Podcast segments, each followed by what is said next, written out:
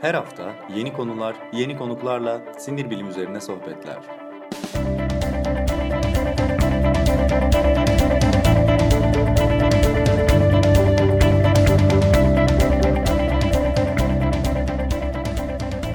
Neuroblog Podcast başlıyor.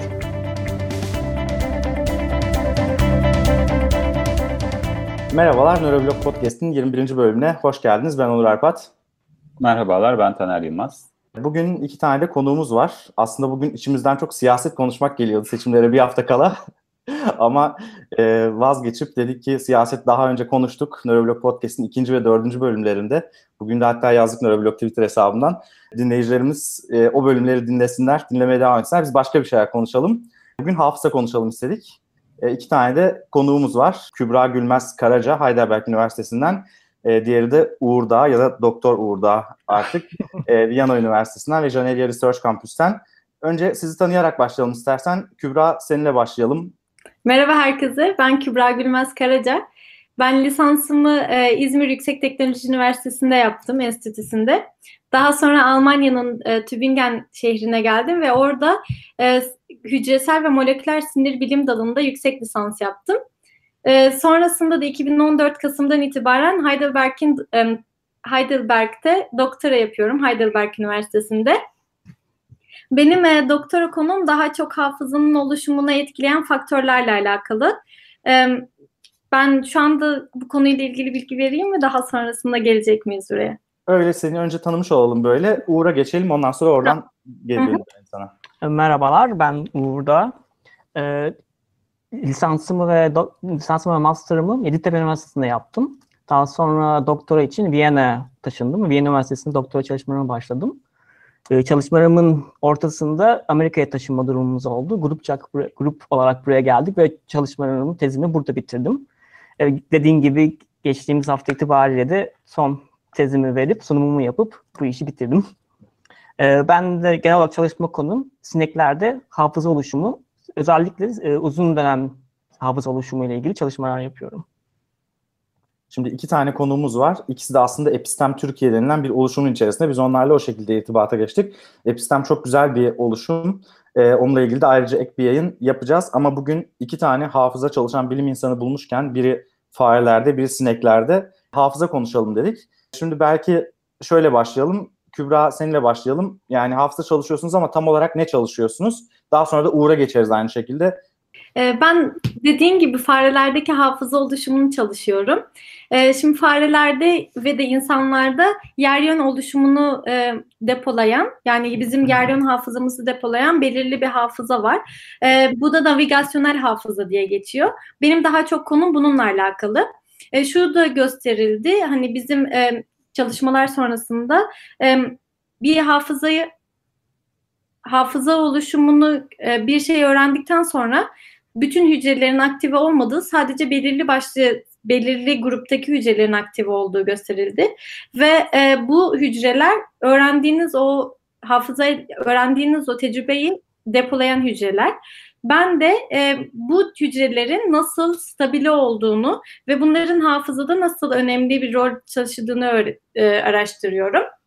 Fakat e, daha spesifik olarak bu e, mesela diyelim bizim genetik DNA'mızın dizisini etkilemeyen bazı faktörler var. Bunlar da epigenetik faktörler olarak e, adlandırılıyorlar. Mesela e, işte sizin ne kadar çok e, kitap okuduğunuzla ya da ne kadar e, koştuğunuzla ya da nasıl yeme alışkanlıklarınızla değişebilen faktörler aslında bunlar. E, yani sizin DNA'nızı etkilemeden DNA'nın üzerine yapılan modifikasyonlar e, bu epigenetik faktörleri oluşturuyor. Ben de bunların e, bir dalı olan DNA metilasyonu denilen bir epigenetik faktörün yani DNA'nın üzerine eklenen metil grubunun hafıza oluşumunu etki, hafıza oluşumunu nasıl etkilediğini ve de e, hafıza oluşumunda gerekli olan bu hücre topçu, topluluklarının nasıl stabile olduğunu araştırıyorum. Evet ya kabaca beynimizde bir çeşit navigasyonu sağlayan hücreler var aslında yani bayağı arabanın Aynen. navigasyonu gibi. Onun onların sen nasıl e, fonksiyon gördüğünü bir yandan da genetik ve epigenetik mekanizmalarını araştırıyorsun. Aynen öyle. Yani bizim e, hatta bazen böyle bunun şeyini e, örnek olarak diyorlar bu GPS sistemi gibi. Ve beynin hipokampus bölgesinde bu GPS'in her, farklı farklı bölgeleri nasıl işte kodladığını, nasıl hafızamıza attığımızı ama benim de konum uzun süreli hafıza. Yani uzun süreli olarak bunları nasıl depoladığımızı ya da e, bazen de mesela uzun süreli hafıza çok da iyi bir şey olmuyor. Mesela diyelim belirli bir noktada e, yani mesela savaşa giden askerlerin daha sonrasında herhangi küçük bir şeyden dolayı çok büyük tepki gösterdiklerini görüyoruz. Çok büyük korku tepkileri. Bu işte post travma stres e, hastalığına yakalanıyorlar mesela. Yani onların mesela bu tür e, böyle post travmatik e, olaylara sebep olabilecek hafızayla normal hafızanın günlük hayatta nasıl depolandığını hani bunların farklılıklarını e, araştırıyoruz. Doğrudan da kliniğe yansıyabilecek aslında bir e, şey temel sinir bilim araştırması. Uğur sana dönelim. Ben de sineklerde uzun dönem hafızaya çalışıyorum. Benim çalıştığım alan daha çok hücresel ve devresel bazda. Hangi nöronların, hangi sinir hücrelerinin uzun dönemli hafızada önemli olduğunu bulmaya çalışıyorum. Çalıştığım hafıza yönt hafıza paradigm e, hafıza yöntemi ise kur hafızası diye Türkçe'ye çevirebileceğimiz courtship memory. Çok basitçe anlatmak isterim bu memorinin ne olduğu, bu hafızanın ne olduğunu. Ee, erkek sinekler ilk doğduklarında hiçbir dişiyle karşılaşmadıklarında e, inanılmaz bir derecede çiftleşme arzusuyla dolu oluyorlar. E, ancak dişiler doğada hem e, kabul et, hem, dişiler doğada daha önce çiftleştikleri için tekrar bir çiftleşme yapmak istemeyebiliyorlar. Çünkü bu bir vakit ve zaman zaman ve enerji kaybı. Zaten kendilerinde yeteri kadar yumurta var ve onları yakında e, yakın, yakında zaten e, doğaya bırakacaklar. O yüzden tekrar bir çiftleşmek istemiyorlar. Ama erkek bunu da henüz bilmediği için, böyle bir olaya daha önce hiç karşılaşmadığı için sürekli olarak bu dişiyle çiftleşmek istiyor. Ancak eğer biz bu dişi ve erkeği bir süre bir, birbirine yakınlaştırırsak ve birbiriyle iletişim haline geçmesini sağlarsak erkek bir süre sonra yaptığı işin e, amacının olmadığını, işe yaramayacağını öğreniyor. Bu öğrenmesindeki en önemli faktör de e, daha önce çiftleşmiş olan dişilerde bulunan bir seks feromonu. CVA denilen bu feromon erkek tarafından e, koklanıyor, beyin, beyninde işleniyor ve daha sonra bunu kokladığı zaman, böyle bir kokuyla karşılaştığı zaman çiftleşmesinin bir anlamı olmadığını öğrenip e, bu tip dişilerden uzak durmaya başlıyor. Biz de bunu bu erkekteki bu değişimi, bu e, cinsel arzusunun azalmasını ölçerek ne kadar iyi bir öğrenici ya da ne kadar kötü bir öğrenici olduğunu e, anlayabiliyoruz. Yani Benim bir- çalışmam Aha. Medeniyet kazanan bir takım sinekler var ve kazanamayanlar var galiba. var. Ve Evet, ya bazıları benim senin ya karı toprağın diyen bazı öyleleri var. Bazıları da dediğin gibi hayır, hayır demektir deyip bir daha uğraşmıyor. Ama bazıları dediğin gibi hayır benimsin deyip e, devam edebiliyor. Bu arada geçen Evet. hafta konuk ettiğimiz Çağrı Yalgın'dan bir soru gelmiş. E, Viyana Janelia deyince e, B. Dixon Lab'ında mısınız diye sormuş. Barry Dixon'la çok yakın iletişim halindeyim. E, Barry Dixon'ın eşiyle beraber çalışıyorum. tamam camia. Ortak çalışmalarımız var Mehmet. Tamam. E, Burada ben hemen bir soru sorabilir miyim? hı. Burada şey dikkatimi çeken noktalardan birisi şu. Yani normalde bunlar çok e, temel, çok basic şeyler olduğu için doğuştan getirilmesini bekleyebiliriz mesela. Hani bir erkek sineğin daha hemen daha yaklaşırken bunu tanıması ve uzaklaşması da olabilir. Bu arada bir öğrenme meselesi var mesela. Bu nasıl olarak nasıl evrimsel olarak aktarıldı, elendi o da bir soru işareti. Aklıma gelen şeylerden birisi. Çünkü orada feromonu feromon ile davranışı eşleştiren bir öğrenme gerçekleştiren bir durum var ve bu Evet. önemli bir ayrıntı bence. Çünkü normalde feromonu alır almaz uzaklaşabilirdi ama default Hı. olarak gelmemiş. Bu da, buna dair bir şey söyleyebilir misin? Öyle sen söyleyince aklıma geldi. Ee, bu bahsettiğim öğrenme özellikle sineklerin çeşitli e, türü aslında. En önemli faktör o ama bu dişiyle çiftleşmeye çalıştığı zaman da dişinin yaptığı başka şeyler de var. Mesela dişi tekmeli, tekmeliyor.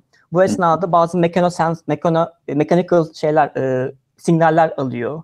Ya da e, abdom, e, karın bölgesini yalıyor erkek. İyi bir çift, iyi bir eş midir değil midir diye. Bu esnada bazı e, tat hücrelerini test ediyor ve bunun da ileride işe bunu ileride proses edip hafızasının önemli olduğunu ortaya çıkartabiliyor. Dediğim gibi ama evrimsel açıdan bu tip korunmalar var ve ama sadece CVA'yı bu bahsettiğim feromonu e, bir tek olarak işlemiyor. Yanında birkaç daha ekstra signaller de elde edip onlarla e, birleştirmeye çalışıyor.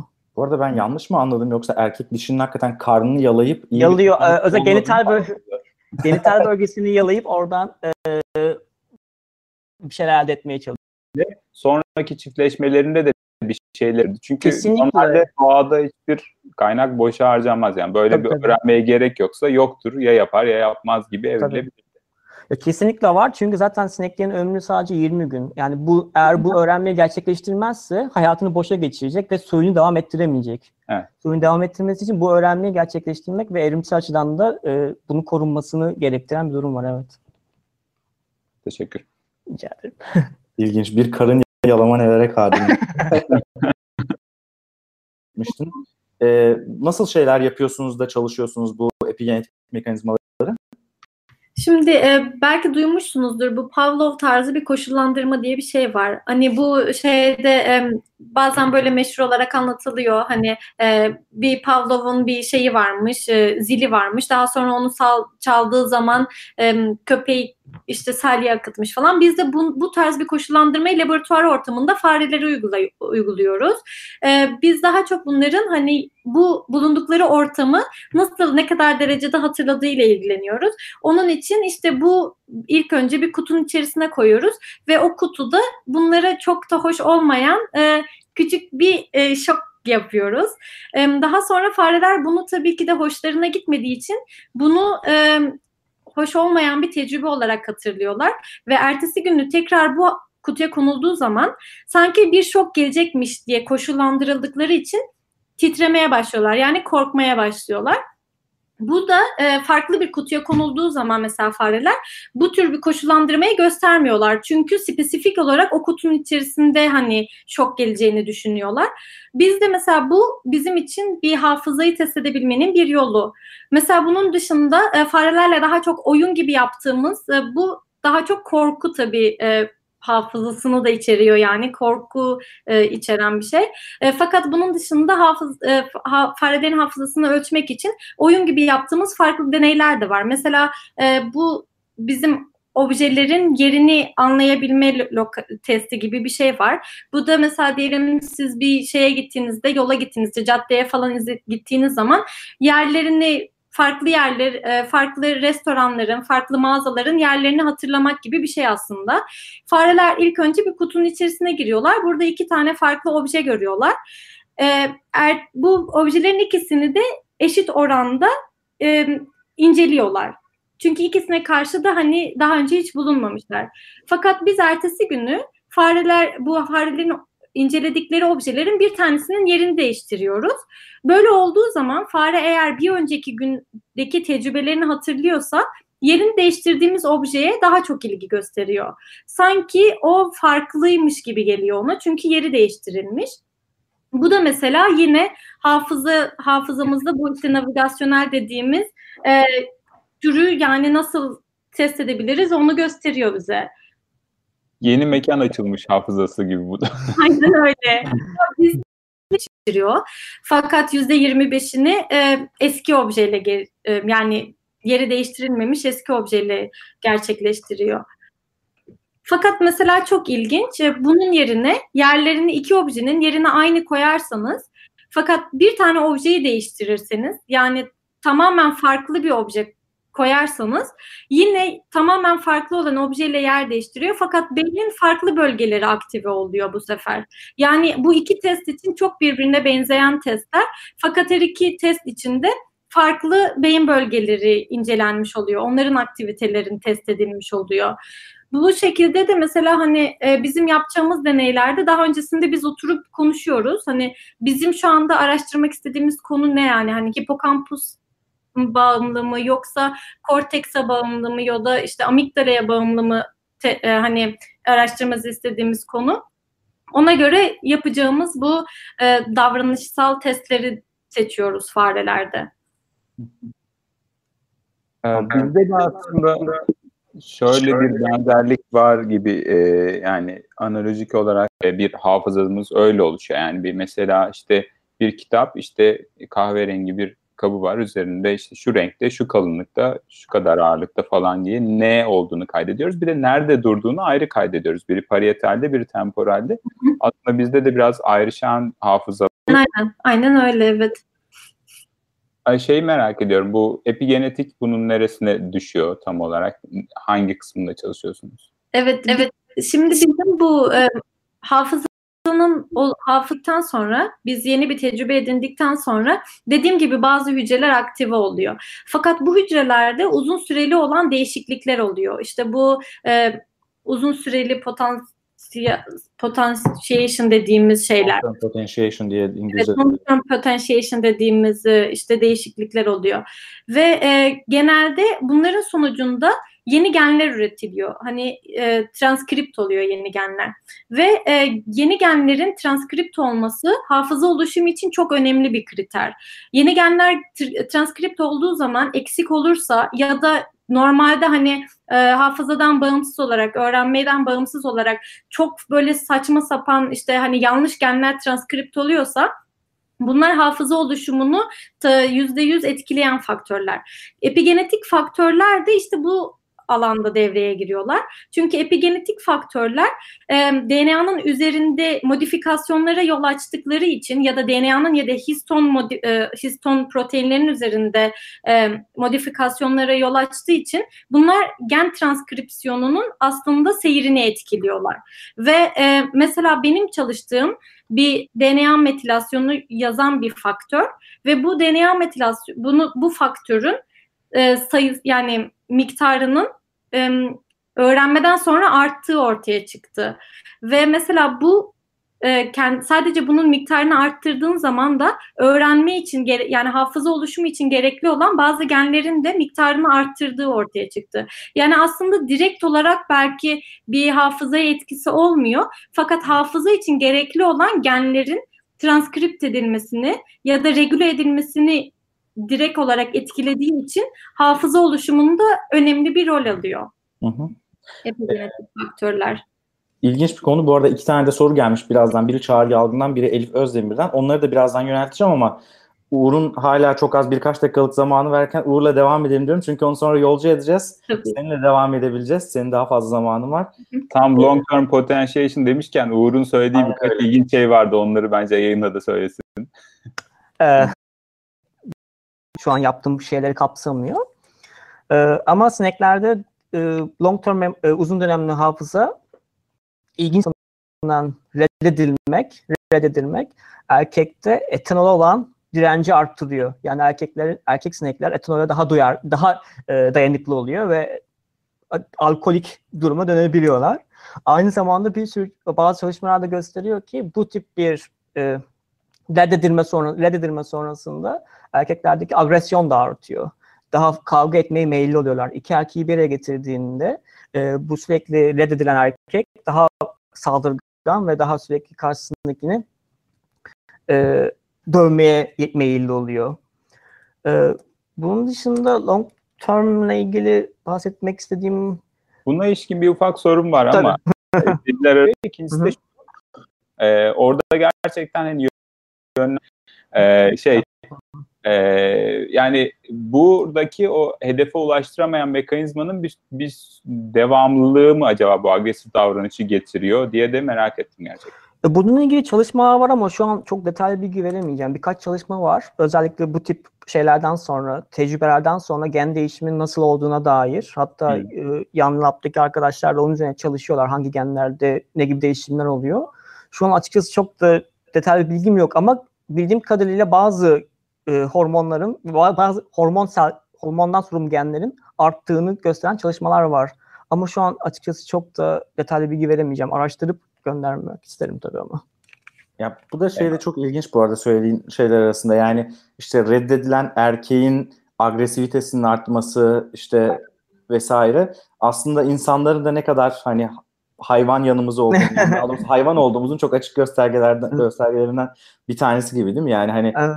sinekler de, fareler de, insanlar da aşağı yukarı işte cinsel seçilimle ilgili e, bazı şeyler, reddedilme vesaire Hı hı. gibi şeyler aşağı yukarı aynı tepkiyi veriyor. Sadece bizimkisi biraz daha kültürel normlara uyumlu olmak Evet. durumda E, tabii o da başka bir evrim aslında ne- neresinden Hı hı. bakarsak bakalım. Kesinlikle. Katılıyorum. Ee, Bir, bir de var. Mesela korkutulan ya da aversif işte kaçınmalarına, korkmalarına sebep olan bir uyarana maruz bırakılan farelerle buradaki reddedilme de ortak. Hani belki uzun süreli e, öğrenmeye de giden bir emosyonel kısım da var mı diye düşündüm. Ya da mesela sineklerdeki o hafızayı bize e, insana doğru, homo sapiens'e doğru projekte ediyor olsak belki emotional memory denilen emosyonel hafıza ya da duyu- duygusal anıların kaydedildiği hafızaya denk gelir mi diye de bir şey geliyor aklıma bir yandan. Ya evet bu konuda aslında yani spekülasyonlar yapılabilir. Sineklerde ne kadar kognitif öğeler var bu tartışılıyor. Hı hı. Ama mesela son yapılan çalışmalar gösteriyor ki aslında bazı kognitif izlere karşılaşabiliyoruz. Mesela uyku. Sineklerde uyku denilen kavram var aslında. Yani var gibi gözüküyor en azından şu an bildiğimiz kadarıyla. Ve mesela bu uykunun e, hafıza oluşumunda et- etkili olduğunu da biliyoruz. Mesela öğrenme sonrasında eğer bir sinek iyi uyuyamazsa, uykusunu e, uykusunu bozarsanız iyi, ertesi gün hatırlayamıyor öğrendiği şeyi. Bu tip aslında küçük şeyler var sineklerde de insan daha yüksek derecedeki memelilere projekte edebileceğimiz özellikler var ama tam bu konuda emosyonel hafızanın ne kadarını sineklerde çalışabiliriz o konuda pek emin değilim. Çünkü biraz daha düşündüğüm zaman sadece 100 bin yüz, e, sinir hücresinden oluşan beyinden bahsediyoruz. E, o yüzden o Ama işte... onlarda da sabah dinç kafayla çalışırım. evet şimdi yatayım. Ama dediğin Uğur gerçekten aynısı farelerde de yani yüzde yüz korunan bir şey. Yani onların da sonrasında öğrenme sonrasındaki uyku düzenleri çok önemli. Daha sonrası e, uzun süreli hafızalarını depolayabilmeleri için. Evet. Kesinlikle o çok benzerlik gösteriyor o konuda. Ya tabii memelilerdeki gibi o çok e, şeyler fazla, uyku fazlalığını çok net göremiyorsunuz Hı hı. ama e, yine de e, ba- bazı son yapılan başka bir çalışmada en azından iki farklı e, bir hü- uyku tut- e, tutumunun olduğunu gösterdiler. Yani aslında Ben benzerlik onu gösteriyor. soracaktım yani sinek denilen şeyde uykuyu nasıl yani uyku yani uyuduğunu nasıl görebilirsin ki Evet. insanda ya da hayvanda Hı hı. EEG yapıyorsun çok basit yani. Yani o dalgası değiştiği zaman yani o EEG dalgaları değiştiği zaman işte slow wave sleep, REM sleep vesaire Hı bakabiliyorsun yani. Hı hı. Yani sinekte nasıl Abi, uykuda diğer- Hepsi duruyorken hala uçan falan öyle bakıyorlardır herhalde. Abi ne olacak? Yunuslar da şey uyurken uçuyor yani. Hatta o yunusların beyninin bir yarısı uyuyor, diğer yarısı aktif. Sonra diğeri uyuyor falan böyle devam ediyorlar falan garip garip şeyler yani. Ya sineklerde uyku aslında biraz şey e, gri bölge şu anda. Tam olarak bazı insanlar tam olarak tanımlanmadığını düşünüyor. Ama şu ana kadar kabul ettiğimiz norm şu. Eğer bir sinek 5 dakika boyunca hareket etmiyorsa bu bir uyku durumuna işaret ediyor. Bunun ama hakikaten uyku mu olduğunu yat diye böyle. Aynen. işte öyle test ediyorsunuz hakikaten. Nasıl hakikaten uyuyor mu uyumuyor mu öğrenmek için de bunların uyanma eşiği artıyor. Yani mesela uyuyan bir sineği alıp sarstığında etrafındaki ortamı hemen uyanmıyorsa bir zaman geçiyorsa diyorsun ki ya demek ki uyuyor. Çünkü normalde sarstığın anda bir hareketlenip uçmaya çalışır. Ama uyan, uyuduğunu düşündüğüm sineklerde bu daha geç oluyor. Hı. Uyanma eşiği artıyor. Ya da az önceki örnekte olduğu gibi alkole düşmüş olabilir. Biraz Olabilir, Ya, olabilir. Evet uyku, uyku tutmuyor, alkole düşüyor falan. Böyle bayağı kitap yazılır sinekler de sever diye. Böyle. Ya bu arada Çağrı'nın açık bilimdeki şeylerinden bir tanesi Emre Nakşi ile bir şey yapmıştı. Orada bayağı sinekler üzerinde Hı hı. elektrofizyoloji çalış fizyoloji çalışıyorlardı. Belki oradan falan e, ilerideki dönemde uyku sineklerde şey yapılabilir. E, hani enteresan bir Hı çalışma alanı olabilir gerçekten. Uyuyup uyumadıkları belki o şekilde ölçülebilir. Çağrı da demiş ki hatta tüpleri sürekli döndürerek uykuyu engelliyorlar. Hani Evet onu ben de yapıyorum. Biraz e, acımasız oluyor ama evet. Sen sineklere yap abi ne olacak? Neler yapıyor Kübra orada? Hani Senin herhalde zamanı yavaş yavaş Benim doldu. biraz da oldu. Hocam el salladı şuradan. Çok teşekkür ediyoruz. Ben Uğur. teşekkür ederim. Çok Ee, keyifliydi. Teşekkürler. Uğur. Görüşmek üzere Uğur. Görüşmek üzere. Kolay gelsin. Sonraki programlarda da diyelim. İnşallah. Evet görüşmek üzere. Kübra, e, Kübra iki tane soru vardı burada. Bir tanesi e, Çağrı'dan yine. E, senin anlattıklarına binaen diyor, diyordu ki bunun grid hücreleri gibi sistemlerle etkileşim var mı? Yani şu bahsettiğim beyindeki navigasyon, üç boyutlu uzayla ilgisi vesaire. E, Evet. Var mı beyindeki grid hücreleri sistem, gibi sistemlerle bir etkileşim senin anlattıkların? Şimdi e, bu çok yani çok böyle e, popüler bir konu olmaya başladı bu konu. Hipokampus bölgesinde daha çok place hücreleri deniliyor bunlara. İşte hani e, yer hücreleri gibi. Ama beynin farklı bir bölgesinde, entorhinal cortex bölgesinde grit hücreleri olarak adlandırılıyor bunlar. Bunlar farklı şeyleri kodluyorlar aslında. Hipokampustaki işte place hücreleri bir mesela diyelim fare üzerinden e, örnek verdiğimiz zaman farenin geçtiği her lokasyonda fark yani spesifik olan e, place hücreleri aktif oluyor. Fakat grid hücreleri onların daha farklı bir e, şey var, şeması var. Onlar daha çok böyle e, e, pırlanta şeklinde bir patern seçiyorlar ve belirli başlı grid hücreleri belirli noktalarda aktif oluyor. Fakat bunu mesela e, sanırım Moser grubundan hem eşi, karı koca ve de e, John Okofe bu konuda şey aldı, Nobel ödülü aldı gret hücrelerinin e, işte keşfedilmesiyle alakalı. Onlar entorhinal cortex'te olduğu için ben o konuda çalışmıyorum. Benimkisi daha çok hipokampus üzerine e, yoğunlaşılmış. Peki bir soru bir soru daha. Geçen hafta aslında Elif Özdemir sağlık dinleyicilerimizden bir tanesi daha geçen hafta sormuştu işte hafızayla ilgili sinekler üzerinde yapılan çalışmalar insan beyninin anlaşılmasına bize ne kadar güvenilir bilgi verebilir diye. E, bu hafta da yakın benzer bir soru sormuş aslında. E, yani şimdi sinekleri bahsettik. Sinekler e, şimdi çağrı da burada ayıp olmasın ama e, sineklerle ilgili yapılan çalışmalar tabii ki kısmi bir şekilde e, ancak insana uygulanabiliyor. Ama farelerde yapılan çalışmalar bize biraz daha yakın oldukları için insanlara daha e, kolay belki e, dönüşü ya da uygulanabilirliği ya da onlardan yaptığımız çıkarımlar belli bir noktada daha fazla insanlara e, uygulanabilir gibi görünüyor.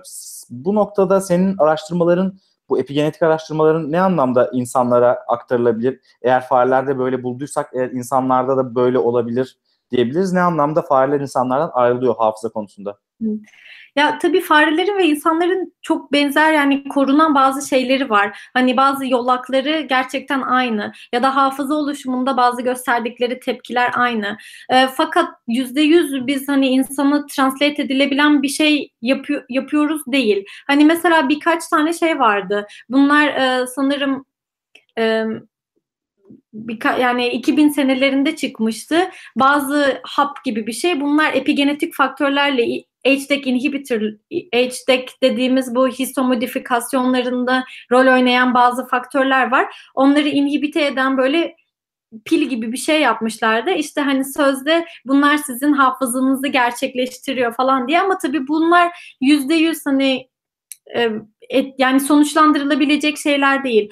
Bizim sadece amacımız farelerde e, bu tür şeyleri yapıp hani bu tür deneyleri yapıp epigenetik faktörlerin ne kadar derecede e, gerçekten şey ya hani kon, e, bu konuya katkıda bulundukları, daha sonrasında bunların e, insanlarda ne kadarının korunduğu ve ne kadarının e, farklılaştığına dair. Mesela şimdi insanlarda çok zor olduğu için tabii ki de hani beynini açıp da e, daha sonra işte faktörlerini incelemek. Şimdi yeni e, şeyler çıkıyor mesela bu konularda hani aktiviteye bağlı hangi genler acaba transkribe oluyor falan bu mini brain diye duymuşsunuzdur belki mini beyinler hücreler e, hani laboratuvar ortamında üretilen hani 3D boyutundaki beyinler. Mesela burada hani nerelerde hangi yolaklarda ayrıştıklarına dair fare hücrelerinin ve insan hücrelerinin ya da e, herhangi bir stimülasyon aldıkları zaman hangi genlerin spesifik olarak insanlarda üretildiğine dair.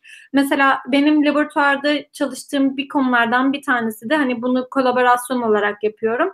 İnsana spesifik bir geni farede hani e, seviyesini yükseltip daha sonra hani hafızasını ne kadar etkiliyor diye bakmak. Hani bu tür şeyler de yapılıyor ama maalesef daha hani e, öyle yani tamamen insana translate edebileceğimiz duruma gelmedik bence. Ee, şey vardı, e, geçtiğimiz günlerde bir haber vardı. Mutlaka sen de okumuşsundur. İşte e, canlıdan canlıdan canlıya anı nakledildi gibi bir şeydi, bir haberdi. E, okudun mu o haberi? Bu şeyde Eplijya'da yapılan mı? Şey evet. Yumuşakça'da yapılan. Yumuşakça'da yapılan. evet. Okudum onu. Onlar sanırım e, onlar da epigenetik faktörlerin aslında DNA metilasyonuna bakmışlardı. Ama onların yaptığı tam tam olarak hani e, çok bütün detaylarıyla hafızamda değil ama sanırım onlar bir yumuşak çaya e, bir koşullandırma yapıp daha sonra onun RNA'sını koşullandırma yapılmamış başka bir yumuşak çaya aktardılar ve de hiç koşullandırma yapılmamış yumuşakçada koşullandırma gözlemlediler değil mi? Evet, RNA üzerinden yapıyorlardı. Evet. Ve bunun da DNA metilasyonuna galiba bağımlı olduğunu gösterdiler. Çünkü DNA metilasyonunu e, tamamen bloke ettikleri zaman bu tür bir koşullandırma olmadığını ama e, yani tabii ben birkaç tane sorum olmuştu. Mesela RNA'nın içeriği nedir? Hani ne kadar zaman sonrasında sanırım 24 saat sonrasında aktarıyorlar RNA'yı. Hani bu acaba gerçekten e, öğrenmenin hemen sonrasında ki gerekli olan e, mekanizmalar için güzel bir zaman mı? Ama tabii çok fazla da bu konuda şey yapamıyorum. Bir de yani bir şeyden kaçınmak gerçekten bir anı mıdır yani? Bir anı aktarmak mıdır? O da tabii ayrı bir mesele yani. Hani tam olarak anı da değil sanki orada aktarılan ama hani evet. bu da başka bir şey. E, ama farelere e, buyur abi. Bir yandan da şey gibi değil mi? Yani e, hafızanın temelleri evrimsel olarak öyle şeyler aslında. Hani biz böyle işte ne bileyim Göte kitapları okuyup da oradan çıkarımlar yapıp onları hatırlayalım diye yok sanki hafıza öyle şeylerden kaçınma daha değerli gibi geliyor bana da yani tabii ki işin içinde bir mesela bize onu ya da farelere onu translate edecek olsak yumuşakçadan bir amigdalanın işin içine girmesi falan meselesi de var ama sonuçta kaçınma kaçınmadır. Orada bir şey düşündüm ben de hani orada bir kimyasal ve bir moleküler mekanizma RNA'nın hepsini alıp aktarmak gibi bir yöntem var. Belki ileride bu science fiction filmlerinde olan şey belki e, daha böyle hücre potansiyellerini aktaracak daha pratik bir yola gidilebilir mi falan gibi şeyler de yani, evet. Bu Ama... long term potentiation denilen hani uzun uzun süreli potansiyellerin oluşmasını aktarmak acaba mümkün olacak mı? O soru geliyor benim de aklıma. Evet yani kesin olan şu ki bu yumuşakçalarda yaptığın gibi insanda RNA aktararak anı falan aktaramazsın yani. Kimse kimseye RNA aktarımıyla Belki kaçınmalarını yani. aktarırsın abi. Şey, onu bilemeyiz. Yok ya o da yani versiyon çok böyle şey bir davranış abi insanda. Çok kompleks bir mekanizma yani. Çok zor geliyor bana aktarmak. Ben şöyle düşünüyorum mesela. Kübra bir şey söyledi. Yok bana da birazcık e, daha zor gibi geliyor ama belli olmaz. Bilmiyorum. Ben bu konuda şimdi bu tür DNA DNA e, bayağı o da popüler olmaya başladı. Özellikle birkaç tane faktörün böyle virüs gibi RNA'larını başka hücrelere aslında dağıttığı hani son zamanlarda ortaya çıktı. Mesela bu konu üzerinde bence farelerde de e, buna benzer çalışmalar yapılacak diye düşünüyorum. Yani ilk önce yumuşak ile başladı. Bu zaten genelde bu tür oluyor. Hani ilk daha e, düşük model organizmalarla başlanıyor. Yumuşakçadan daha sonra bence sinekler üzerinde sonra da fareler üzerinde bu tür çalışmaları hani follow up e, devamını getiren çalışmalar olacak diye ben RNA de... üzerinden mi bunu çalışmaya devam ederler diyorsun? Yani RNA üzerinden ana aktarımı insan ya hayvandan hayvana vesaire. Bence, bence bunu şey yapabilirler yani bu konu üzerine devam edebilirler diye düşünüyorum. RNA üzerinden ya da ya da hani e, bu koşullandırılmış hayvanın RNA'sını hani başka bir RNA'ya aldığın zaman gerçekten hani neleri değiştiriyor, hangi mekanizma, hangi yolakları tetikliyor onları falan araştırabilirler diye düşünüyorum sonra ileride. Yani bence bunu yapamazlar gibi geliyor ama bunu artık bir şeye İddiaya... sen Abdülhamit'i sen Abdülhamit'i savundun tartışmasına ya şey gibi düşündüm ben de. Şimdi e, travma sonrası stres durumlarında, travma sonrası stres bozukluğunda falan mesela hafıza insanda da bu hayvanlarda PTSD ya da TSS olabiliyor ama insanda da mesela hafıza çok fragmente parça parça oluşuyor. Yani oradaki kaçınmalar falan da böyle anlamlı bir bütünlüğe vararak olmuyor genelde. Bir tat, bir işte ses, bir tane koku, yani çok bütün o hafızayı biliyor. Evet, koku daha kuvvetli olabiliyor bazı durumlarda ama mesela bir ışık, işte trafik kazası yaparken son anda o karşıdaki arabanın farını çağrıştırdığı için direkt o şeyleri mesela terleme, titreme işte e, gibi o vücutsal reaksiyonları, kalp atışının artışını da hemen tetikleyebiliyor. Aslında hafızanın kimyasal kayıtlı kısmı da evet böyle anlamlı bir bütünlüğe yani bir çıkarıma gitmeyebilir. e, bütün o kişinin kendi e, mesela e, biyografik hafızasını taşıyamayabiliriz ama birçok kısmı da taşınabilir gibi emosyonel kısmı özellikle sanki. Bir de şey yani bugün şeyde senin dediğin şey ben ekleme yapayım. Bugün e, bekle, şey yaparken e, burada e, Sami Gülgöz Hoca'nın şeyine denk geldim. Medyaskop'ta e, bir söyleşisine denk geldim. Orada da şeyden Proust'tan bir örnek veriyordu. Marcel Proust'tan. Onun böyle işte çocukluğunda yani bir çörek kokusu aldığı zaman çocukluğunda e, çocukluğu aklına geliyormuş. Çünkü çocukluğunda hep böyle çörekler yenmiş falan gibi. Belli bazı şeyler, belli başlı bazı uyaranlar e, hafızaları, hafızayı tetiklemeye çok e, ne denir? Bir, bir ışık, bir Evet. koku, Hı. bir ses e, hafızayı tetikleyebiliyor. Belli anıları tetikleyebiliyor. Bunun da bir şekilde epigenetikle ya da genetikle bir ilgisi var mı?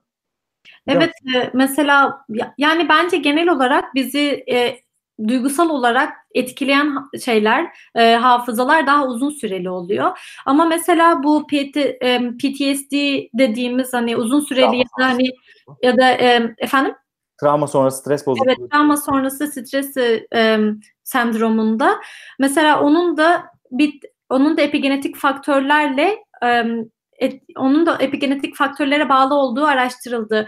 Yani mesela bu çok önemli bir konu aslında çünkü insanlar hep tar- şey yapıyorlar. İnsanlara belirli başlı e, e, terapiler uygulanıyor. Bu travma sonrası sendromu aç- aşabilmeleri için. Bazen aynı mesela onu bu travmayı hatırlatan şeylere uzun süreli e, ekspoze ediyorlar ve bakıyorlar hani e, ne kadar bunu şey yapabiliriz diye hani bunun o ta- e, travmayla olan ilişkisini azaltabiliriz diye. Fakat bazı durumlarda belirli bir zaman sonra bu travma tekrardan ortaya çıkıyor. Mesela bizim e, laboratuvarda yapılan yaptığımız çalışmada e, bir epigenetik faktörün yine DNA metilasyonunda rol oynayan bir faktörün bu travma sonrasında yapılan terapileri daha hızlandırdığı ortaya çıktı. Yani mesela buradaki verimliliği arttırdığı, hani daha kısa terapi e, seanslarıyla aslında senin tekrardan hani bu e, travmayı aşabildiğin ortaya çıkarttı. Bizim benim hocam göstermişti mesela. Ama bu tek bu DNA metilasyonu değil. Farklı yine e, epigenetik faktörlerin de bu konuda etki, e, etkisi olduğu hani araştırılan bir konu. Yani hani gösterilen bir konu. Ee, Maruzu bırakma ve diğer terapi teknikleri şimdi şeyle psikiyatrinin alanında da çok olduğu için travma sonrası çalışmalar işte terapiler. Onlarda gerçekten elimizde hani şey yok. Destekleyici direkt bir ilaç pek fazla yok. Hı. Nöroadrenerjik sistemi baskılamaya yönelik deneyler var. Ama onlar da mesela şey olmuyor yani e, tam böyle bir e, tutarlı sonuç vermemiş ne yazık ki. O yüzden o, o alanlarda kısıtlı yapılabilecek her çalışma çok değerli olacaktır. Hı hı. Bir de şeyi merak ediyorum ben şimdi yani tabii hafıza deyince aklımıza belki Onur'un daha da çok geliyordur aklına ama Alzheimer geliyor. Yani uzun süreli hafıza deyince tabii ki orada semantik bellek mi deriz ona? Yani biyografik olan anıların saklandığı bellek alanları daha fazla etkileniyor öncelikle. Ee, ve o yer yön duygusu ne nerede yolu daha sonra etkileniyor tabii ki Alzheimer'da ama buna ilişkin hiçbir şey var mı? Bir tarafı var mı? Yani çalışmanın, çalışmanın bu tarafında da şuna ilişkin da Alzheimer gibi böyle nörodejeneratif bir hafıza kaybına ilişkin bir çıkarımı var mı? Epigenetiğin bununla ilgili, ilgili bir çalışması var mı hatırladığın ya da? Epigenetik faktörlerin e, Alzheimer'ın tam bir bilgi için yani bu konuda çalışmalar vardır diye düşünüyorum. E, benim hani bu konularda yapılan son çalışmalarda mesela gösterilen daha çok bu hani ilk başta bahsettiğim bir anda aktive olan hani belirli başlı bir öğrenme e, öğrenme tecrübesinden sonra e, birlikte aktive olan hücrelerle alakalı. Bu hücrelerin bizim yeni öğrendiğimiz hafızaları işte hani spesifik olarak kodladığı düşünülüyor. Ve mesela Alzheimer'da şimdiye kadar şöyle bir kanı vardı. Hani Alzheimer hastaları e, daha fazla hafıza e, şey yapamıyorlar, kodlayamıyorlar, yeni bir şeyler öğrenemiyorlar diye. Fakat sanırım geçen sene yayınlanan bir makalede bu konunun aslında şöyle olduğu ortaya çıktı. Hani onlar da aslında yeni hafıza oluşturabiliyorlar. Fakat bu e, oluşan hücreleri gerçek hani e, düzgün bir şekilde tekrar aktive edemedikleri için hatırlayamıyorlar diye. Mesela bu çok ilginç gelmişti bana o zaman. Ee, bu şey Tonegawa laboratuvarında yapılmıştı. Böyle hani optogenetikle e, onların hafız aslında Alzheimer farelerin de hani yapay olarak şeylerini hücrelerini aktive ettiğin zaman onlar da yine korku belirtileri göstermişlerdi bu koşullandırma esnasında. Fakat e, kendilerinden hani doğal olarak o ortama girdiklerinde doğal olarak o hücreleri gerekli olan hücreleri aktive edemedikleri o yüzden hatırlayamadıkları mesela gösterilmişti. Bu mesela bana çok ilginç gelmişti o esnada. Tabii epigenetik faktörlerin bu hatırlamada ne kadar bir rolü vardır onu onu bilmiyorum. Daha önce araştırıldı mı bu konu? Teşekkürler. Bu, bu çok ilginç bir şeymiş gerçekten. Ben de bunu bilmiyordum yani. Hep böyle antenaların amnezi vardır işte anı üretemezler, yeni şeyleri şey yapamaz. Aslında üretiyorlar ama hatırlayamıyorlar, geri şey yapamıyorlar. Bu çok ilginç bir şeymiş gerçekten. Ben, bana da çok ilginç gelmişti. İşte o zaman e, sanırım bir sene önce basılmıştı bu makale. O zaman bana da çok ilginç gelmişti bu konu. Peki bir, bir iki tane yorum okuyayım. Ee, demişler ki Morgo demiş ki amigdala devreye girdiğinde anı kolay kolay silinmiyor gibi. İşte bunu konuştuk az önce yani duygular devreye girdiği zaman evet. anılar daha sağlam oluyor, daha fazla hatırlanıyor. Bununla ilgili de yine... Renkleri alkol içirtiyor. Aynen öyle. Travma sonra stres bozukluğu gibi hastalıklar da ortaya çıkıyor. Ee, Çağrı demiş ki yine kimyasal uyaranlar da evrimsel olarak daha eski. Koku bizi daha kolay etkiliyor. Evet, bunu da yine konuştuk. Ee, bir de demiş ki bazı anıları silseler daha çok müşteri çıkar bence. Evet bu bayağı müşteri çekebilecek bir şey. Son zamanlarda yeni bir şey vardı ya bir mankenin bir tanesi eski anılarını sildiriyormuş falan. İşte bir bilmem hipnoz yoluyla ya da bir şey yoluyla falan gibi bir hikaye vardı ama çok ba- bakmadım yani. Tabii yalan dolan çok fazla olduğu için haddi hesap olmadığı için yalan dolanın insan aklında da kalmıyor. Ona benzer bir film yok muydu? Bu Spotless. Tabii. Evet. Eternal Sunshine of Spotless Mind. Evet, evet. Ona benzer bir şeydi. Hafızayı sildiriyordu bir ayrılıktan sonra. Bilmiyorum yani o mümkün mü manken hanıma sormak lazım. Yazdan şimdilik mümkün değil gibi. Bilmiyorum Taner sen başka bir şey der misin? Mümkün ben yapıyorum. Gelin bana. Yapıyoruz ya. Bilinmesi gereken şeyler varsa yerine yenilerini yazıyoruz falan. Tamamdır. Herhalde 40 dakikayı geçtik. Yavaş yavaş e, kapatabiliriz diye düşünüyorum. Var mı e, Kübra senin söylemek istediğin, eklemek istediğin? Evet ben çok teşekkür ederim. Ee, böyle bir yayın organize ettiğiniz için ve bu kanal için. Benim için bir keyifti burada bulunmak. Umarım e, siz de keyif almışsınızdır. tamam, biz de çok keyif aldık. Çok teşekkür ederiz konuk olduğun için. Çok teşekkürler. Taner e, sana da bir son söz vereyim. Söylemek Yok, istediğim bir şey varsa. Sorularımı sordum. Mesudum. tamam. ben, de çok, çok örnekleri çok merak ediyorum ama Uğur'la tekrar konuşacağım. Ne olacak onların başka ya, hayat diye. Hafıza zaten inanılmaz geniş bir alan ve bir bölümde ele almak mümkün değil. Bunun üzerine daha çok konuşuruz. Hani hafıza, hatırlamak, unutmak. Yani bunlar evet. çok hepsi yeni şeyler üretmek. Bunlar hepsi birbirinden e, farklı, enteresan şeyler, alanlar. Çok üzerine konuşuruz daha. Bitirmeden, Bitirmeden son bir duyuru yapmak istiyorum. Neuroblog YouTube kanalına yeni bir video serisine başlıyoruz. Çok sık sorulan şeylerden bir tanesidir bize. İşte hangi kitapları okuyalım, siz ne okuyorsunuz, popüler sinir bilim kitapları üzerine. Her e, yıl bir sürü popüler sinir bilim kitabı çıkıyor. Biz de onları okuyoruz. Yeni bir video serisine başlıyoruz. Bu popüler sinir bilim kitaplarını tanıtacağımız ama aynı zamanda bu popüler sinir bilim kitapları üzerinden de sinir bilim sohbetleri yapacağımız yeni bir video serisi. Neuroblog YouTube kanalına abone olursanız onları da seçimden sonra diyelim artık yavaş yavaş yayınlamaya başlayacağız. Herkese iyi akşamlar diliyoruz. Bizi dinleyenlere teşekkürler. Umarız haftaya görüşmek üzere. Dinleyicilere ve sorular için katkılara da e, sorulara da çok teşekkürler. Görüşmek üzere. Görüşmek üzere. İyi akşamlar. İyi akşamlar. Her hafta yeni konular, yeni konuklarla sinir bilim üzerine sohbetler.